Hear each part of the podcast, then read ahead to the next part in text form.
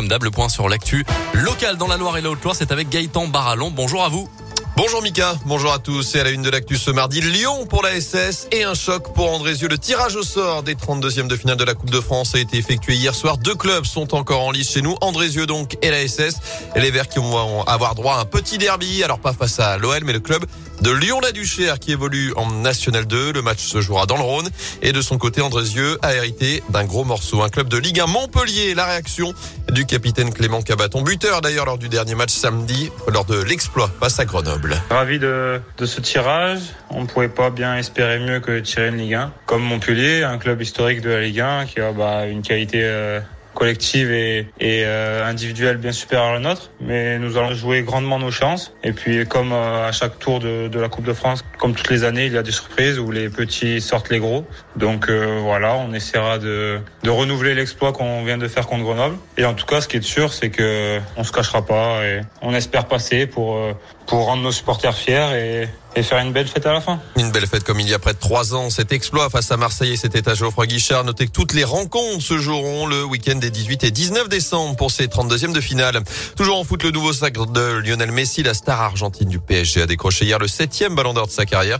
C'est un record en devançant le Polonais Robert Lewandowski. Karim Benzema termine lui quatrième au pied du podium. N'golo Kanté cinquième, Kylian Mbappé neuvième.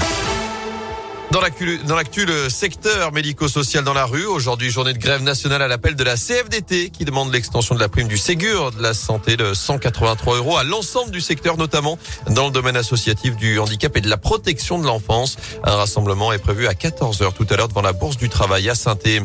Face à la reprise de l'épidémie de Covid, le C H U de Saint-Étienne s'adapte à partir d'aujourd'hui. Les visites auprès des patients sont aménagées. Elles se feront sur rendez-vous et seront limitées à une personne par patient par jour pendant une heure. L'enquête se poursuit à Yssingeaux après l'agression d'une lycéenne dans les bois de Chumourou. C'était jeudi dernier. D'après le progrès, l'ado a été blessée à l'aide d'une arme blanche. Elle a réussi tout de même à prendre la fuite sans parvenir à identifier son agresseur. Des enquêtes de voisinage sont en cours. En France, le procès en appel de l'emploi présumé fictif de Pénélope Fillon. Le parquet a requis un an de prison ferme et trois cent soixante-quinze mille euros d'amende hier soir à l'encontre de son mari François Fillon, l'ancien Premier ministre. Le procès doit se terminer aujourd'hui. Et puis une enquête ouverte contre Pierre Ménès, l'ex-chroniqueur vedette de Canal+, est soupçonné d'avoir agressé sexuellement une hôtesse lors du match P S G Nantes, il nie les faits. Enfin, la soupe des chefs est de retour. Ça devrait ravir les papilles de certains. À Saint-Étienne, l'événement est maintenant devenu un rendez-vous incontournable des fêtes de fin d'année. Chez nous, il est organisé par le Lyon Club du Forez. C'est la douzième édition après la petite pause de l'an dernier à cause de la crise sanitaire. Et en tout, quatre mille soupes seront servies ce soir à partir de dix-huit heures trente sur le parvis du Zénith. Et si vous souhaitez y participer, prenez vos précautions. deux mille soupes ont déjà été réservées sur Internet. Le bol coûte quatre euros et toutes les recettes seront reversées à la Ligue contre le cancer de la Loire. Christian Autain est le coordinateur de la La soupe des chefs.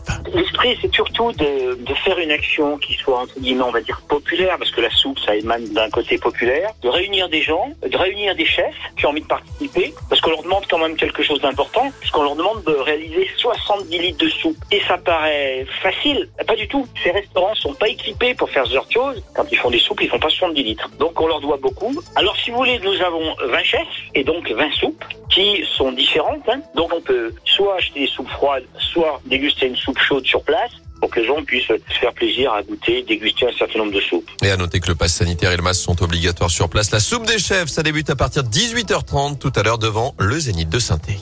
Merci beaucoup Gaëtan Barallon, vous restez là pour le tirage.